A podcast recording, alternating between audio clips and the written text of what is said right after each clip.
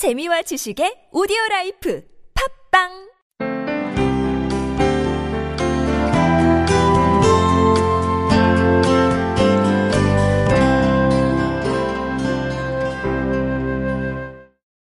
어, 기대하지 않은 얼굴이 나와가지고 좀 놀라셨죠? 예. 뭐 가끔 이런 때가 있어야죠, 그죠? 예. 예.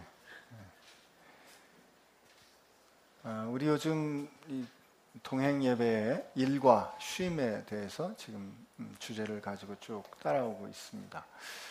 어, 일과 예, 쉼, 또 세상에서 살아가는 동안에 우리가 어떻게 열심히 살아야 하고 또 그 살아냄과 더불어 또 하나님 앞에서 안식을 누릴 수 있을까? 어떻게 일과 쉼을 밸런싱 할 수 있을까? 또 건강하게 일하는 건 뭔가? 건강하게 쉬는 건 뭔가? 또 그 쉼의 의미가 무엇인가? 이런 것들을 이제 앞으로 말씀을 통해서 쭉 알아갈 겁니다. 근데 이제 그 말씀 이렇게 하는 중간에 이제 잠깐 이렇게 뭐라 그러지? 이런 거 뭐라 그래요? 바이완 그러던가. 예, 잠깐 여러분들하고 같이 이렇게 말씀을 나눌 기회가 아, 생겼는데 일을 하고 또 쉬고 싶어 하는데 우리 젊은 세대 질문과 또 우리의 고민은 뭐냐면 나한테 일할 기회를 줘야 말이지라는 질문을 하게 되는 거죠. 세상은 일할 사람들을 또 일하기에 합당한 사람들을 선택하는 기준이 있지 않습니까? 그 기준이 어, 늘 어, 간단치 않기 때문에 젊은 우리들 스펙 쌓기에 굉장히 노력하죠. 어, 그 기준, 원하는 턱걸이 기준을 우리가 이제 넘겨줘야 우리가 이제 candidate 되는 겁니다. 언어도 하고 연수도 갔다 오고 또 뭐 자격증도 받아놓고 뭐 상도 준비해 놓고 자기 포트폴리오를 이렇게 만들어 놓습니다. 그래야 선택되니까 말이죠. 그래야 우리가 고를 이제 아, 그래 너 한번 같이 일해보자.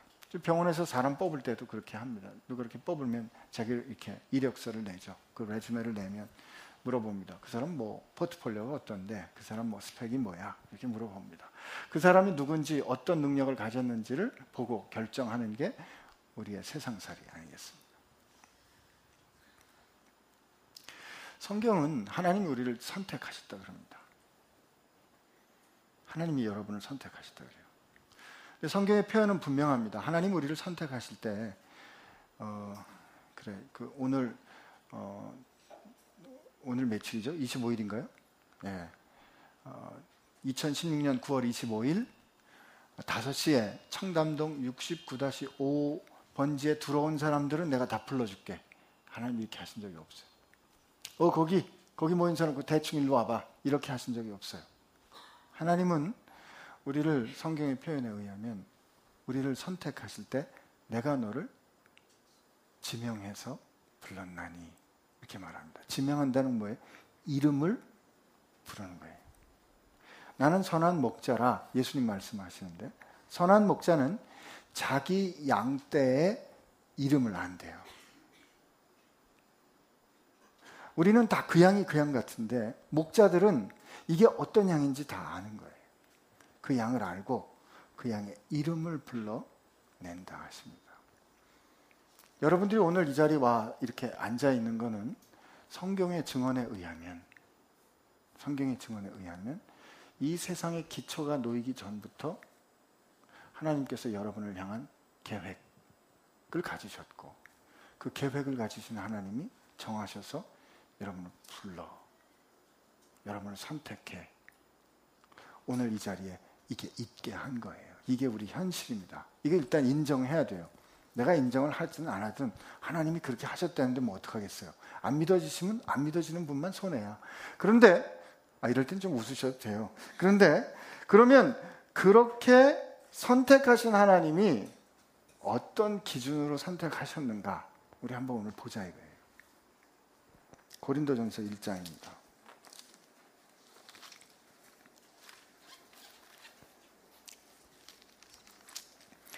고린도전서 1장 26절에서 28절까지 아마 여기 나올 겁니다. 우리 한번 같이 읽어보겠습니다. 천천히 한번 읽어봅시다. 여기 형제들아라고 나오는데 이 형제니까 자매는 상관없네 이런 거 아니에요. 옛날엔 그냥 아델포 형제들아 그러면 이게 형제 자매들아 이런 뜻입니다. 자매들도 다 해당되는 거예요. 우리 같이 한번 읽습니다. 시작. 형제들아 너희를 부르심을 보라. 육체를 따라 지혜로운 자가 많지 아니하며 능한 자가 많지 아니하며 문벌 좋은 자가 많지 아니하도다.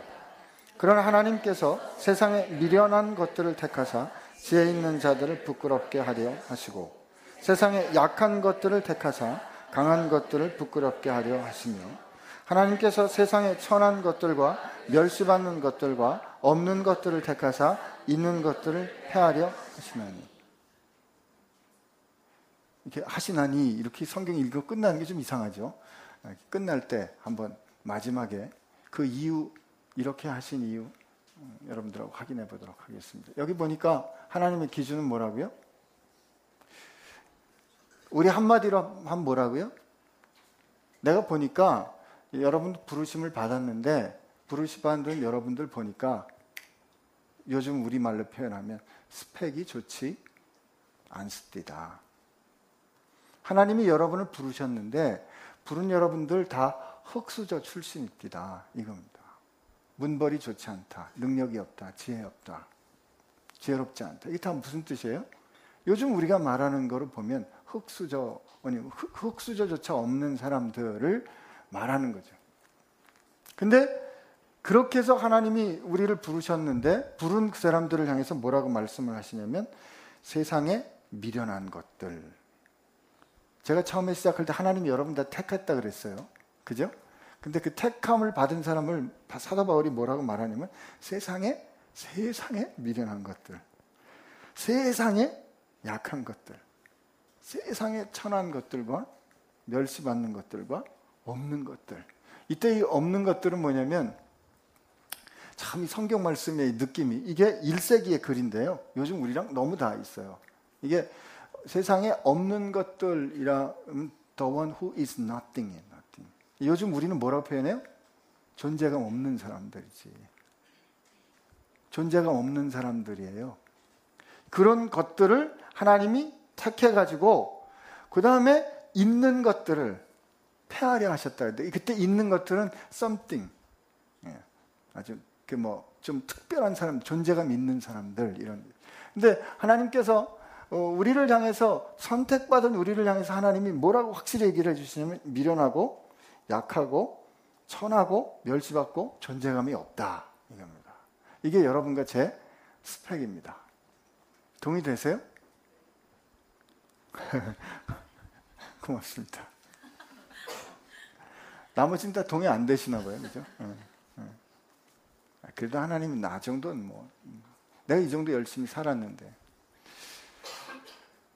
그래서 사도 바울이 사실 이렇게 말한 데는 다 이유가 있어요. 왜냐하면 자기 인생의 경험이 그랬기 때문에. 그래서 성경은 이, 어, 이렇게 이렇게 착하게 이렇게 이게 하나님의 뜻대로 사세요라고 매뉴얼이나 아니면 어떤 철학책으로 돼 있지 않고 사람들의 이야기를 담아내는 겁니다. 이게 하나님 말씀인데 하나님 말씀에는 하나님의 이야기가 아니고 사람의 이야기들이 가득해요. 하나님이 택하신 사람, 대표적인 사람, 이제 오늘 여러분들하고 몇 사람 한번 확인을 좀 해보려고요. 믿음의 조상, 네, 여기 교회 처음 나오신 분 계세요? 제가 워낙 여러분들 우리 동행에 몇 번 나오신 분들은 아시지만 제가 모태 출신이거든요. 모태 신앙 출신이라 교회에서 이렇게 이 교회 용어 쓰는 게 너무 익숙해요. 그래서 우리 조 목사님 같이 돌아온 탕자 화신 어, 화류계에서 신자로 돌아온 거 우리가 화신 출신이라 그러거든요. 근데 이제 어, 화신백화점 출신이 아니기 때문에 제가 너무 이렇게 거룩한 단어 자꾸 쓰면 여러분들 이해하시고 어, 나 그거 잘 모르겠다 손들어 주시기를 부탁합니다. 음, 저는 모태 출신이에요. 집안에 있는 탕자. 참, 뭐, 이, 하여튼, 목사의 아들이 그렇게 대접을 못 받는 건 이 교회밖에 없어요. 참, 버티는 나도 참 대단해. 근데, 어, 믿음의 조상 누구예요? 아, 대단합니다. 그렇지, 아브라함이죠. 네. 믿음의 조상, 아브라함은 뭐, 그런 노래도 있잖아요. 이런 건 못해만 아는 거야, 이제. 근데, 그 믿음의 조상 아브라함이 열, 어, 마태복, 아니죠. 마태복음이 아니죠. 창세기 12장에 이제 선택을 받아요. 그죠? 어, 아브라함을 하나님이 선택해가지고 그가 이제 갈대아 우를 이렇게 따라서 가는데 그 하나님이 갈대아 우를 떠나서 그가 약속한 가나안 땅에 들어가자마자 기근이 와요. 흉년이 드니까 어디로 가요? 애굽 땅으로 갑니다. 처음이에요. 75세 부르심 받아가지고 가나안 땅에 갔는데 가자마자 흉년이 든 거예요. 흉년이 드니까 자기 마누라하고 같이 어디를 가요? 애굽 땅에 갑니다. 근데 애굽 땅에 들어가서 애굽 왕이 사는 그 마을에 들어가고 보니까 이게 사라가 이쁘거든요. 사라가 그때 65세인데 그때 이뻤대요. 아무튼 이쁜데 가만히 생각해 보니까 이 애굽 왕이 자기 부인이 이쁘니까 자기 부인이 이쁘니까 자기를 죽이고 자기 죽이고 자기 부인을 취할까봐 아브라함이 어떻게 얘기해요? 야, 우리 절반의 진실을 얘기하자. 너 나하고 사실 동생 누이 동생 관계 아니냐? 그러니까 친누이가 아니고 이렇게 친척이 돼요. 그래서 동생이라고 말합니다. 부인이 아니라고 얘기해. 성경에 분명히 뭐라고 나오냐면 아브라함이 죽을까봐 두려워해서 사라를 자기 부인 사라를 향해서 누이 동생이라고 불러요. 아니나 다를까 애굽 왕이 사라를 데리고 갑니다. 데리고 갈 때 지창금처럼 엄청난 그 재물을 아브라함에게 줘요. 그러면서 사라를 이렇게 끌고 가는 그거를 안 돼요. 내 마누라예요. 말 못하고 그냥 끌려가요. 뺏겨요. 하나님이 구해주십니다. 하나님. 하나님 이. 이게 시작에서 그랬어요. 시작에서. 음, 시작에, 뭐, 시작엔 그럴 수 있다고 쳐요. 근데 여러분 창세기 쭉 따라가 보면 아브라함 말년에 한 번 또 그럽니다. 그동안에 뭐 로또 구해주고 뭐 하나님하고 계약도 맺고 할례도 하고 인생이 이렇게 하나님의 뜻대로 잘 살아왔거든요. 근데 마지막에 또 한 번 그래요. 그 저 엘리멜렉인가 기 왕이 또 데리고 가니까 그때 똑같이 또 그랬어요. 누이 동생이라 그래가지고. 그러니까 하나님이 밤에 꿈에 나타나 가지고 야 아브라함은 선지자고 그 너그 그 부인인데 건드리지 마라. 그러니까 나중에 그너 왜 부인이라고 안 그래가지고 나로 죄짓게 하냐고 아브라함한테 오히려 그 왕이 뭐라고 그럽니다. 이 사람이 누구다? 믿음의 조상인 거예요. 하나님이 그렇게 약속해줬는데 아무래도 우리는 자식을 생산할 가능성이 없으니까 여기 젊은 여자하고 동침하세요. 하가라고 동침하잖아요. 그런 업앤다운이 있는 사람을 하나님은 믿음의 주상이라고 생각합니다. 하나님은 이렇게 또 제가 좋아하는 성경의 표현이 있는데 그 중에 한 가지가 야곱의 하나님이라고 자기를 부르시는 하나님을 전 좋아합니다. 하나님은 나는 누구의 하나님이야 이렇게라고 이렇게 소개하세요. 근데 시편 또 예언서 이런 데 보면은 하나님은 나는 말이다 야곱의 하나님이야 이렇게 자기를 소개했어요. 여러분 야곱이란 그 말 이름의 뜻이 뭔지 아세요? 야곱이 누군지 모르시는 분. 이럴 수가 있어요? 다 알아요? 고마워요. 네.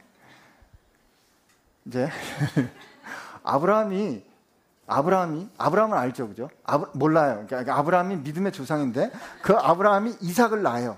이삭이 아, 쌍둥이를 낳는데 그게 형이 에서고 동생이 야곱이야. 근데 뱃속에서 둘이 서로 싸워. 누가 먼저 왜냐면 먼저 장자로 태어나야 아버지의 유업을 더 많이 받거든요. 그래가지고 이 성경에 보면 야곱이 형 에서의 발 뒤꿈치를 잡고 태어났다 그래요. 그래서 그 야곱이란 뜻이 발 뒤꿈치를 잡는 자야.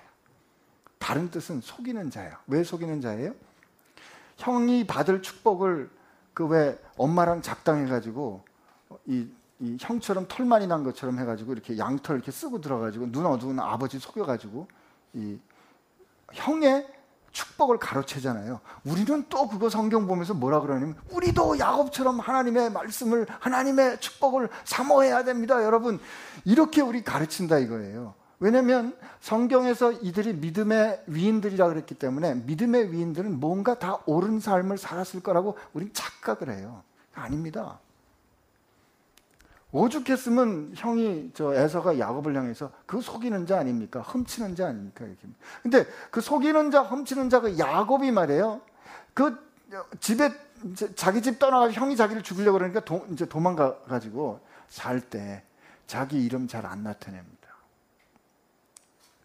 창피하잖아요, 그죠? 근데 야, 야복강가에서 하나님하고 막 씨름하는데, 그죠? 아, 이제 형제 잘 못 알아들을 것 같아요. 근데 어쨌든 거기서 살아가지고 일가 친척을 이루고 뭐 부인 넷 얻고 아들 또 한참 나가지고 이제 집으로 돌아와요. 한 20년 만에 돌아오는데 그 돌아올 때 에서가 한 400명쯤 사람을 끌고 돌아온데 온다니까 겁이 나니까 덜 사랑하는 부인들 잘 이렇게 다 보내고 몸종도 보내고 제일 사랑하는 라헬을 마지막에 보내요. 왜 그럴까? 혹시 형하고 만나가지고 죽고 형하고 만나가 죽고 그러면 제일 사랑하는 사람만 남으라고 라헬을 제일 나중에 보내고 자기가 앞장서 가야 될 거 아니야. 자기는 안 가요. 그리고 혼자 남아.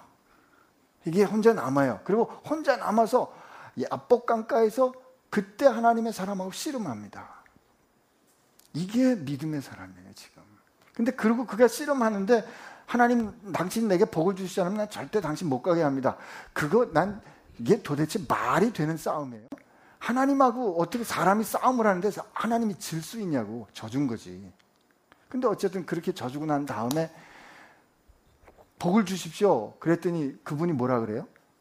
결정적으로 이름 물어보죠. 너 뭐냐? 네 이름, 네 이름 뭐야? 할 수 없이 그때 고백합니다. 나 야곱입니다. 속이는 사람, 훔치는 사람, 거짓말쟁이. 근데 그때 이름 바꿔주죠. 하나님과 싸워 이긴 자, 이제부터 네 이름은 이스라엘이야. 그런데 하나님이 자기를 소개할 때 이스라엘의 하나님이라고도 소개를 하세요. 근데 하나님이 다윗의 하나님 혹은 모세의 하나님 이렇게 소개하시는 것보다 나는 말이야 야곱의 하나님이야 이렇게 소개하기를 더 좋아하신다니까요. 성경에 야곱의 하나님이 제일 많이 나와요. 난 그거 볼 때 하나님은 신기의 하나님 그렇게 말씀하시는 걸 좋아하신다고 난 믿어요.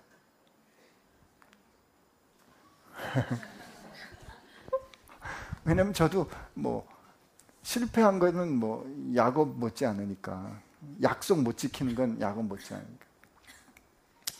그리고 또 유명한 사람 누구예요? 모세. 그죠?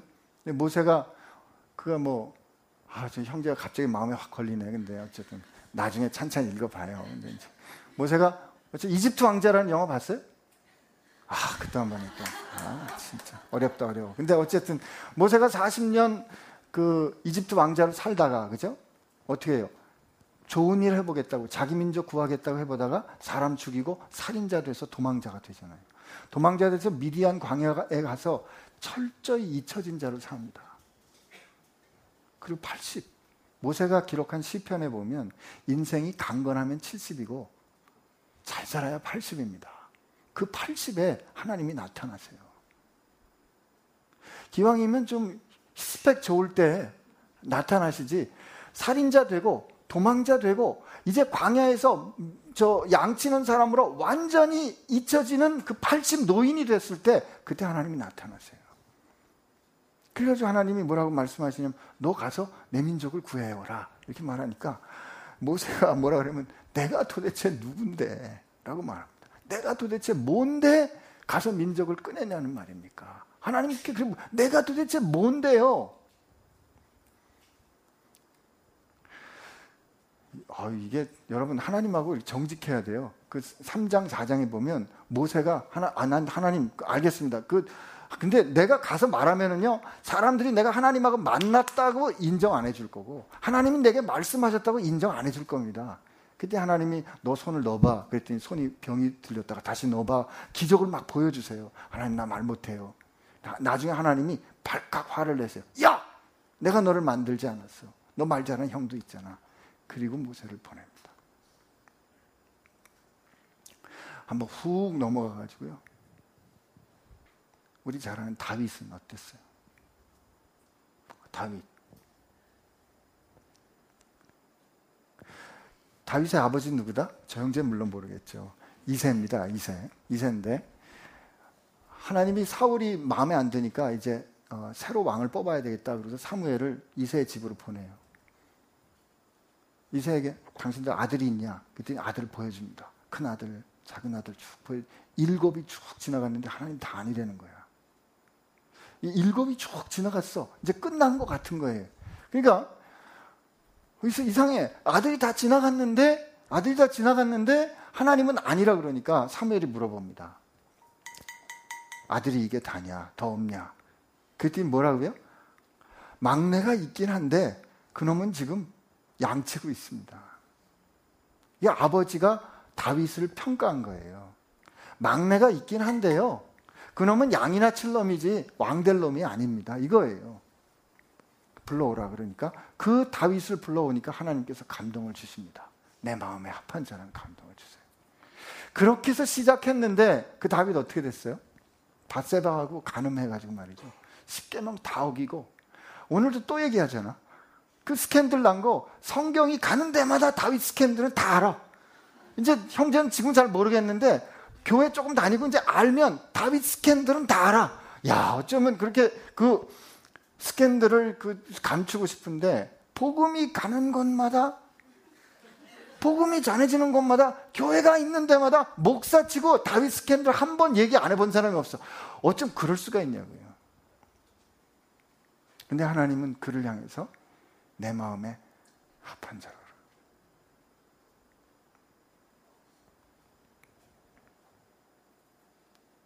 그러고 보면 뭐 성경에 나온 분들이 되게 다 그래요. 신약으로 이렇게 훅 오면 오늘 이제 우리 이 말씀하신 분이 우리 바울 형님이니까 바울 형님 얘기는 조금 이따 하고 제 이름이 안신기인데요. 이게 믿을 신자 턱이 자예요. 그래서 이게 rock of faith 이게 저 믿음의 터 그래서 피터예요. 영어 이름이. 그래서 제가 선교지 갈 때 제 선교사 선교사 명이 베드로였거든요. 근데 성이 중요해 성이 성이 안 치잖아. 그러니까 아, 진짜 이상해. 안 베드로. 베드로 아니래. 베드로 아니래.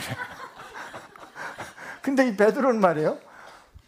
주님 이제 여러분 그 제가 다니던 그 교회는 컬처가 청담동하고 틀려요. 저 모래내 컬처는 틀려요. 근데 그때 한 2, 30년 이렇게 그때 우리 하는 그 찬양은 주기철 목사님 찬양인데 서쪽 하늘 붉은 노을 영문 밖에 이때 같이 하시면 나랑 같이 가는 거예요.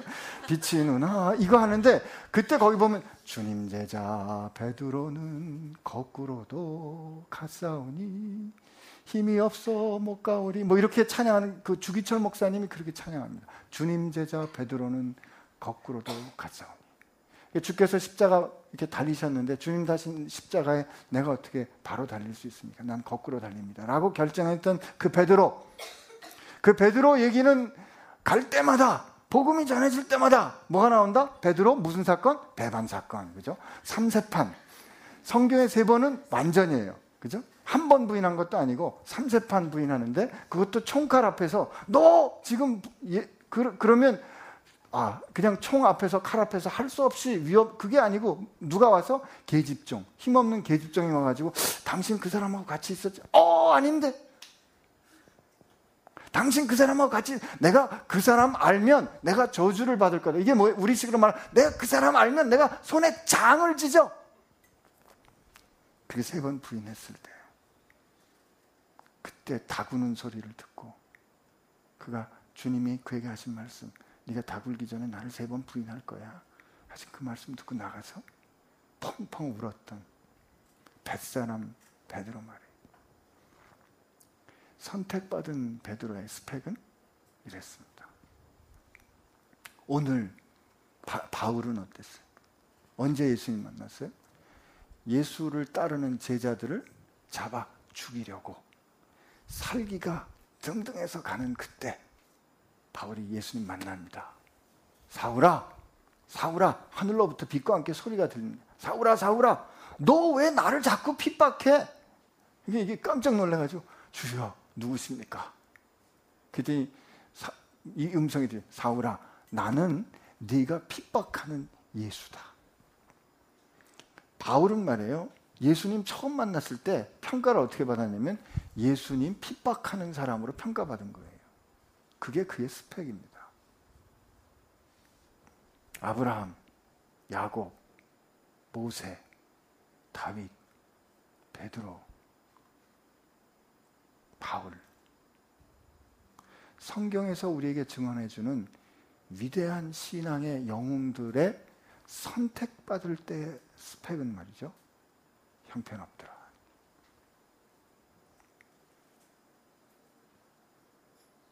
하나님께서 이스라엘 백성을 선택하시는데 하나님이 왜 선택하셨는지 여러분께 들려드릴게요. 신명기 7장에 나오는데 요 말씀 읽고 정리하도록 합시다. 무슨 말씀을 했다는 건지. 헷갈리시죠, 오늘? 갑자기 오늘 신명기가 잘 안 나오네. 신명기 7장에 이렇게 돼 있어요. 너희 너는 여호와 내 하나님의 성민이라. 거룩한 백성이란 뜻이에요.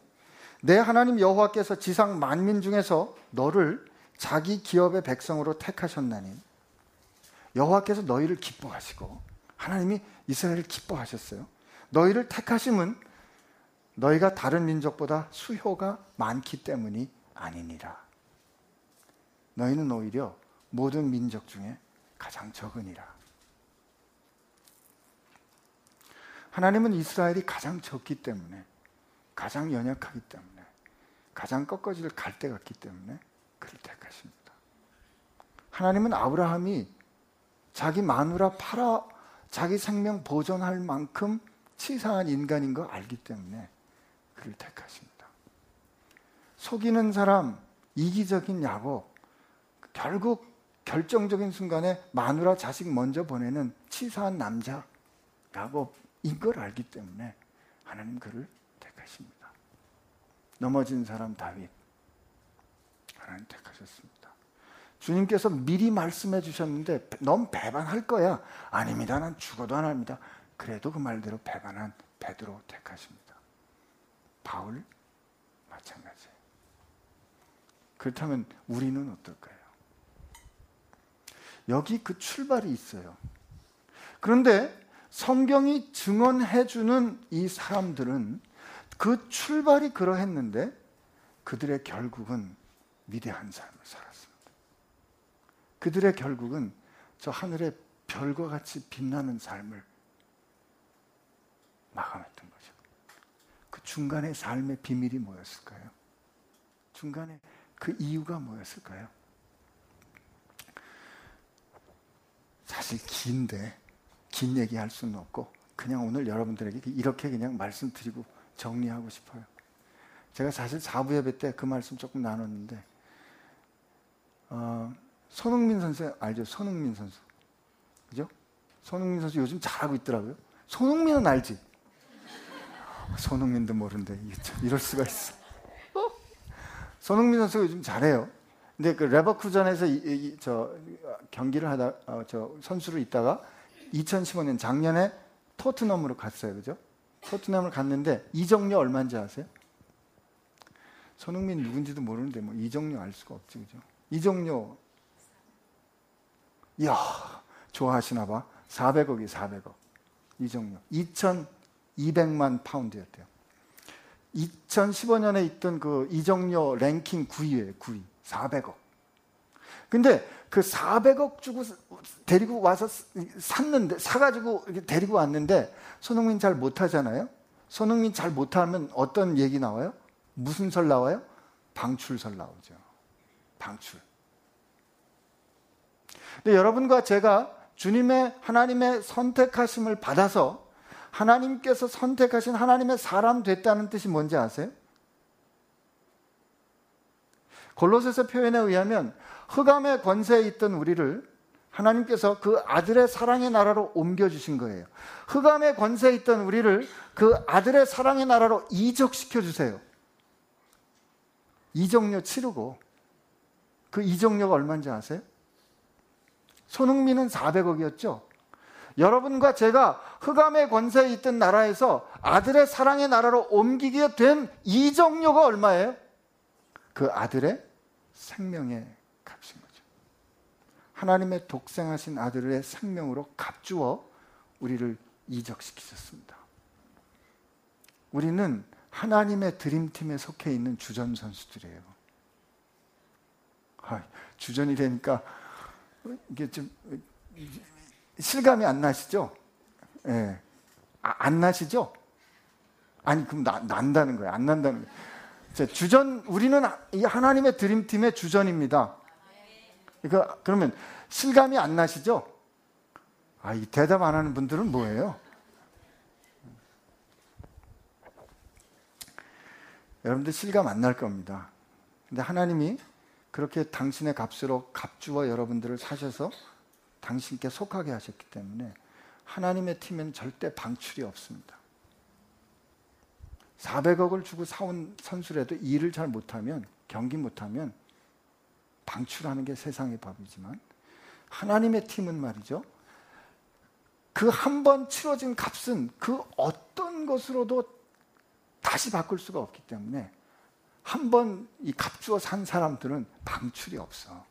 그럼 우리가 올라가서 매번 홈런을 치냐? 우리가 올라가서 매번 골을 넣냐? 그거 아니잖아요. 가면 헛발질도 하고 스트라이크 아웃도 당하겠지. 그러면 하나님은 어떻게 하신다? 방출 대신 뭘 하신다? 개인 훈련을 거죠. 특훈을 하시는 거예요. 여러분들 시작할 때 스펙은 안 좋았어요. 그러나 하나님은 뜻을 세우신 하나님은 그 원하신 것을 이루실 수 있는 능력이 있는 분이에요. 하나님은 자기가 택하신 세우신 그 뜻에 따라 변화시킬 수 있는 분이에요. 성경이 뭐라고 증언하면 하나님은 그 뜻대로 행하실 능력이 있는 분이다. 그걸 뭐를 통해서 보여줬어요? 아브라함을 통해서, 모세를 통해서, 야곱을 통해서, 다윗을 통해서, 베드로와 바울을 통해서 시작할 때 스펙은 엉망이었지만 그 하나님이 뜻대로 그들을 한 번도 포기하지 아니하시고 끝까지 영광의 자리로 이끌어가는 누구를 보여주셨어요? 하나님을 보여주신 거지. 여러분 우리가 노력해도 우리 죽었다 깨어나도 아브라함처럼 못 살아요. 죽었다 깨어나도 바울처럼 못 살아요. 성경을 이거 보고 여러분도 바울을 본받으세요. 아브라함을 본받으세요. 이렇게 가르치는 목사는 잘못된 신앙을 가진 거예요. 잘못된 신학을 가진 거예요. 성경이 보여주는 건 뭐냐면 그렇게 엉망인 사람, 그렇게 아무것도 아니었던 사람을 이렇게 영광스럽고 멋진 사람으로 바꾸어 주시는 분 누구? 하나님을 보여주는 거예요. 하나님을 가르쳐 주시는 거라니까. 그 하나님이 여러분과 저를 값주어 사셔가지고 당신의 팀으로 만드시고 언제나 어떤 상황이 있을 때 주전 선수로 여러분과 저를 세우시기를 원합니다. 그래서 성경 우리에게 말해줍니다. 어, 그 목사, 이 책을 쓴 목사님을 제가 개인적으로도 알지만, 그리고 그 목사님을 존경하기도 하지만, 저는 그 목사님이 잡은 그 책 제목은 싫어해요. 제가 늘 쓰는 표현으로 전 반대입니다. 그 책 제목이 거인들의 발자취. 거인들의 발자취. 성경은 위대한 삶을 산 사람들의 이야기를 들려줍니다. 그러나 그들이 위대한 사람은 아니었어요. 그들이 위대한 사람이었기 때문에 거인이었기 때문에 하나님이 그들을 선택하지 않았다 분명히 말합니다. 하나님은 여러분과 저처럼 아니 여러분과 저보다 더 못한 사람들을 선택하셔서 그들도 위대한 삶을 살게 하십니다. 성경은 우리에게 말해줍니다. 위대한 사람이 있는 것이 아니라 위대한 삶을 살아냈던 평범한 사람. 위대하신 하나님의 손에 잡힌 전능자의 손에 잡힌 평범한 사람들이 있었을 뿐이라고. 그리고 그들은 그 하나님의 손에 사로잡혀 있었기에 위대한 삶을 살았다고 가르쳐 줍니다. 그렇다면 우리도 그 삶을 살 수 있을 거예요. 시작이 그랬고 끝이 정해졌어요. 문제는 이 가운데야. 그죠? 근데 이 가운데 우리가 또 중요한 사실 하나 오늘 발견했어요. 절대 방출은 없다. 그 대신 무지무지한 특훈이 있을 뿐이다. 사도 바울은 그거를 뭐라고 표현해요? 이분이 야, 진짜 내가 인생을 어떻게 살았냐면 말이야. 이렇게 얘기하죠. 우리가 이 직분, 이게 자기가 이제 부르심 받은 거, 이게 비방 받지 않게 하려고 무엇에든지 아무에게도 거리끼지 않게 하고, 이게 이제 당당하게 했다는 거예요. 뒤로 뒷꿍꿍이 뭐 없었다는 거예요. 투명하게 했다는 거예요. 오직 모든 일에 하나님의 일꾼으로 자천하여 많은 이제 보세요. 어떻게 하나님이 특훈하셨나? 많은 견디는 것과 환란과 궁핍과 고난과 매맞음과 갇힘과 난동과 수고로움과 자지 못함과 먹지 못함과 가운데서도 깨끗함과 지식과 오래 참음과 자비함과 성령의 감화와 거짓이 없는 사랑과 진리의 말씀과 하나님의 능력으로 의의 무기를 좌우해 가지고 영광과 욕됨에도 그러했으며 악한 이름과 아름다운 이름에도 그러했느니라. 우리는 속이는 자 같으나 참되고 무명한 자 같으나 유명한 자요. 죽은 자 같으나 보라. 우리가 살아있고 징계를 받은 자 같으나 죽임을 당하지 아니하고 근심하는 자 같으나 항상 기뻐하고 가난한 자 같으나 많은 사람을 부여하게 하고 아무것도 없는 자 같으나 모든 것을 가진 자로다. 그렇게 시작했지만 하나님이 정하신 영광스러운 그 마지막을 위하여 하나님은 여러분과 제 인생을 거침없이 흔드실 겁니다. 그냥 기대하시고 나를 위한 내 인생의 특훈이라고 생각하시고 그냥 당하세요. 당할 때 말이죠. 하나님, 알겠습니다. 우리가 이제 부딪히는데 이거죠. 나는 내 마음대로 생겼어. 이렇게 생겼는데 하나님이 우리를 그리스도의 형상에 닮아가도록 예수 그리스도란 틀에 우리를 거예요. 예수 그리스도란 틀에 우리를 부딪힐 때 깨지지.